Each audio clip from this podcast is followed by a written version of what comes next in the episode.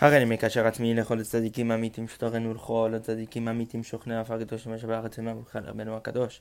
צדיק יסוד עולם נחן נובע מכוחו כלומר רבנו נחמן פג מצמיחה נע נח נחמן נחמן אומן זכותו תגן עלינו הכל ישראל אמן.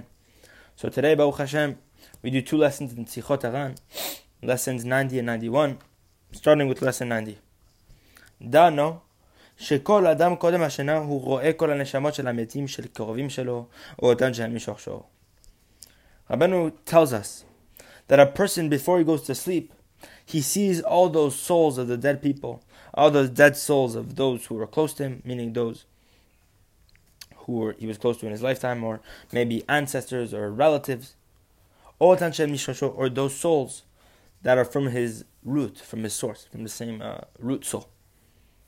Before a person sleeps, each and every person sees all those souls just like before death.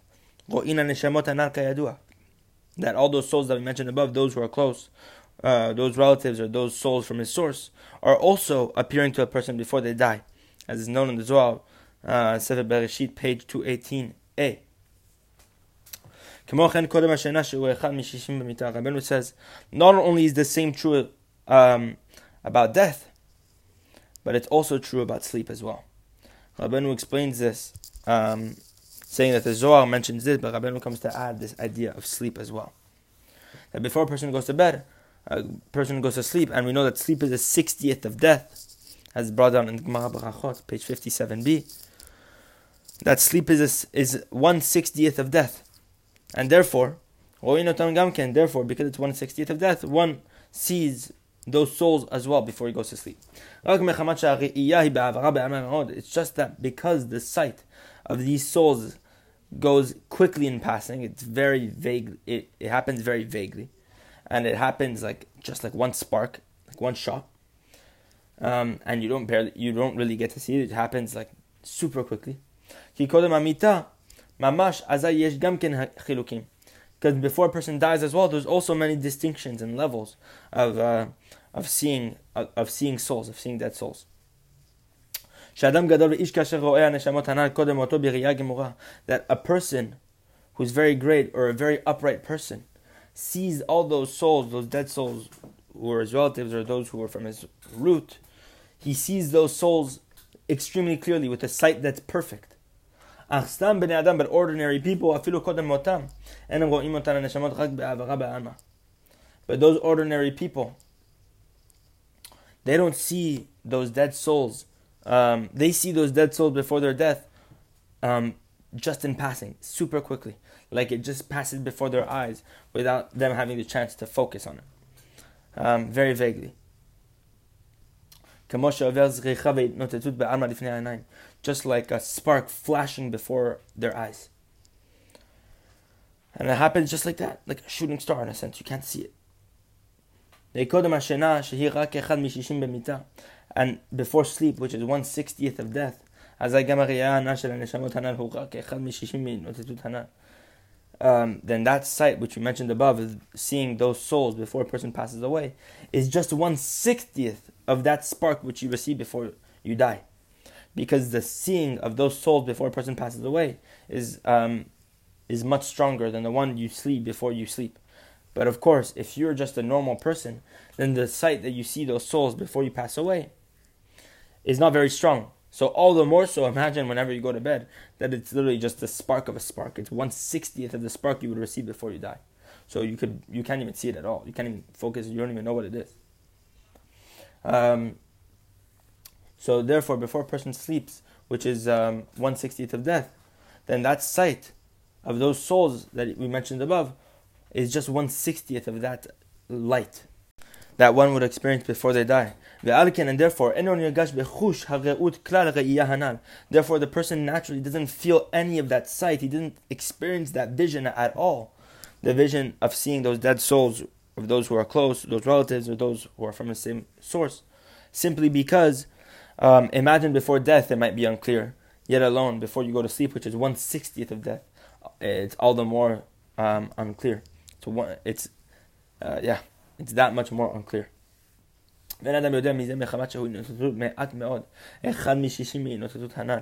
Therefore, a person doesn't know of this at all because it's a very, very vague spark. It's a very um, like bland spark. You can't see it. It doesn't have any clarity, especially because it's one sixtieth of the clarity that you would receive at death. But the truth is, Rabbeinu says that everyone sees this before they go to sleep. And therefore, it's all a matter about training yourself and becoming an upright person to have the merit to see this. Rabbeinu said about himself that before he was entering, before he went to the land of Israel, Rabbeinu had this praise of himself. Rabbeinu attained this level already. That um, Rabbeinu told his students, he said that I cannot go to sleep simply because the 600,000 letters of the Torah pass before my eyes. Only then I can go to sleep. Rabbeinu, before he was going to sleep, he had all the 600,000 letters, which represent the 600,000 souls, uh, pass before his eyes. Essentially, Rabbeinu, because he's the tzaddik Yesod Olam, because he's the tzaddik who's the foundation and the pillar of the world, he possesses all the neshamot of Am Yisrael within him. And therefore, all the 600,000 letters need to pass by before him before he goes to bed. And this is clearly evident in this lesson. This is directly connected to that uh, to that story that Rabbeinu writes, that Rabbi Natan writes in the name of Rabbeinu in Chayei Moharan, um, as it's brought down over there. Siman Tzadi Aleph, lesson 91. Segula Latmada, Rabbeinu gives us a, um, a propitious thing, something that is propitious to attain diligent in Torah study. A segula, something that can give us uh, the ability to be diligent in Limud Torah. So now Rabbeinu is going to explain what can enable you to do that. Rabbeinu says if you, a person wants the merit to be diligent in his Torah study, he needs to be careful not to speak out against any other Jew. That means lashon hara. That means gossip. That means speaking even negatively, just even uh, what do you call it? Finding a flaw in another Jew that he might have even done. Nonetheless, that stuff takes away your diligence in Torah study. Rabbeinu brings us a parable. When we see a bride, if a man, uh, if the chatan, the groom is about to marry the bride, when he sees the bride who's beautiful, then the love is complete. But when the when the bride has a blemish or a flaw, then the love is certainly not complete. The same is true. The same is true of the Torah. The Torah is called a kallah, it's called a bride. And the proof of this is here. Moshe Ketuv is brought down in the verse in Dvarim chapter 33. The Gemara Brachot is going to give us an explanation of this verse. But it's brought down in the verse in Dvarim, uh, Sefer Dvarim chapter 33 verse 4. Torah tziva lanu Moshe, Moshe Keilat Yaakov. Torah tziva lanu Moshe, the Torah was commanded to us by Moshe. Morasha, Keilat Yaakov, etc. Morasha, it's a heritage for the congregation of Yaakov. What's Morasha, a heritage? The Chachamim say in the Gemara Brachot, Al Tikre Morasha, Ela Me'orasa, do not read it heritage, rather the Torah is Me'orasa, it's the betrothed one. That we are betrothed to the Torah, the Torah is like the bride. So Rabbeinu proves to us that the Torah is considered like the bride. And therefore, just like when we're seeing the bride, if the bride is not perfect, that the love is not complete. Therefore, the same is true of the Torah. If the Torah uh, if you try to find if there's a flaw in the Torah, then it's certainly not complete.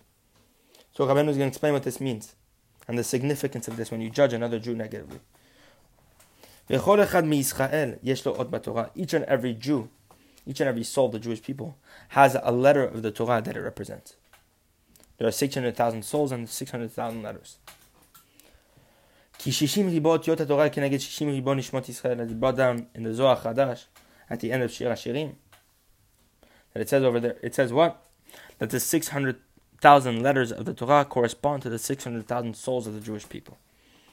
And therefore, when there's a flaw in one soul, by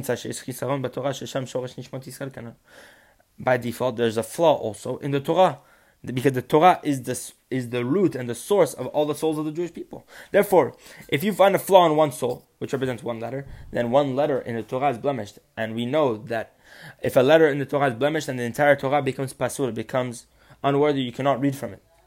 And therefore, therefore, it's impossible to love the Torah in its perfect, in its perfection, to make the, to love the Torah for its perfection, because the Torah is not perfect by the fact that you judge a Jew negatively, and thereby when you judge a Jew, and therefore when you judge a Jew negatively, automatically you you create a flaw in the Torah, so to speak, which is a tremendous, tremendous blemish. But when you are careful to speak, um, to speak positively about another Jew, when you're careful not to speak negatively about another Jew, and uh, you make sure not to find a flaw in any single Jew. We find. We see that the Torah has no flaw, no blemish. It's perfect. Therefore, you'll certainly love the Torah, and therefore you'll be diligent in it. And therefore, you'll be diligent in Torah study because of the great love that you have for it. And the only way that love exists is by loving another Jew. This is what it says in the verse. Torah Hashem timima, meshiva nafesh. It says in Tehillim, Torah Hashem timima, the Torah of Hashem is perfect. It's wholesome. Meshiva nafesh, it restores a soul. What does that mean? That the Torah of Hashem is perfect. Hashem chisaron Meaning, when the Torah of Hashem is perfect without any blemish or flaw, meaning that you're careful not to speak out against any other Jew, and you're careful not to find any flaws within any single Jew, because each and every Jew represents a letter of the Torah. So you're careful to make sure not to blemish any letter of the Torah. Nimtza, the result of this is what? Therefore, when you judge a Jew positively and you do not find any flaws in any Jew, and thereby you're making the Torah, therefore you make the Torah perfect. If that's the case, the Torah is perfect, without any flaw or blemish. Azai he meshivat nefesh, and then when it's perfect, then it can restore a person's soul. Because only then when the Torah is perfect, when you make the Torah perfect, by judging every single Jew positively, only then, specifically, does a person merit to love the Torah, and he merits to feel the sweet taste of the Torah that restores his soul. By the fact that the Torah has no flaw in it. And then, when you have the sweet taste of the Torah in your mouth, then you're able to merit this true diligence in Torah study, enabling you to attain the sweetness of the Torah. Rabbanu says in um, Rabbeinu says in Chayei Moharan that if a person were to true, uh, sorry, he, he says this in uh, in Sichot Haran. I actually think we mentioned this. That if a person were to, yeah, we mentioned this in Sichot Haran. Um, that what Rabbeinu says that if a person were to merit the true sweetness of the Torah, were to taste the true lo- sweetness of the Torah, and that the Torah were to open its love to this person, he would want no reward for the world to come.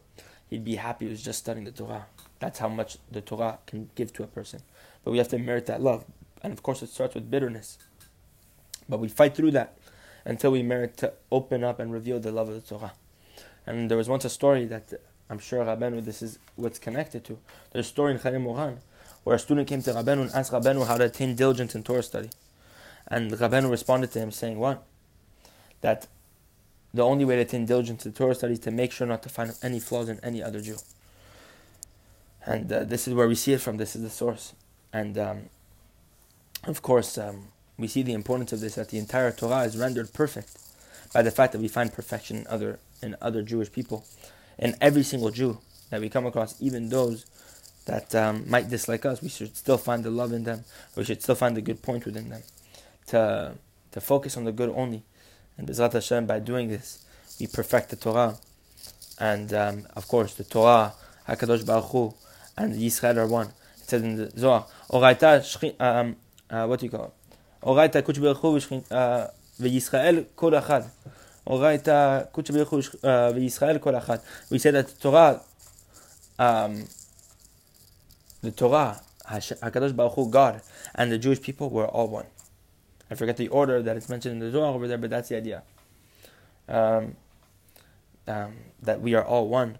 And therefore, if you perfect the Torah, you perfect Hashem, you perfect the Jewish people as a whole. We are all connected. So, Bezrat Hashem, may have the merit to find the good in every Jew and perfect the Torah by doing, uh, by finding this good and by doing this azamra, by finding the nekudot tovot in ourselves. Of course, also because if we don't find the perfection, if we don't find the good within ourselves, then we are damaging the Torah as well because we too are rooted in the Torah. So may we be careful with this and follow Rabbenu's directive and advice here to really, um, this is the most important thing Rabbeinu ever mentions. In his entire Torah, this is the most important subject to find the good within other people, to uh, not to speak out against another Jew. This is the main thing. So that's it for today. God willing, we continue next podcast with uh, Siman Tzadi Bet, Mandy too.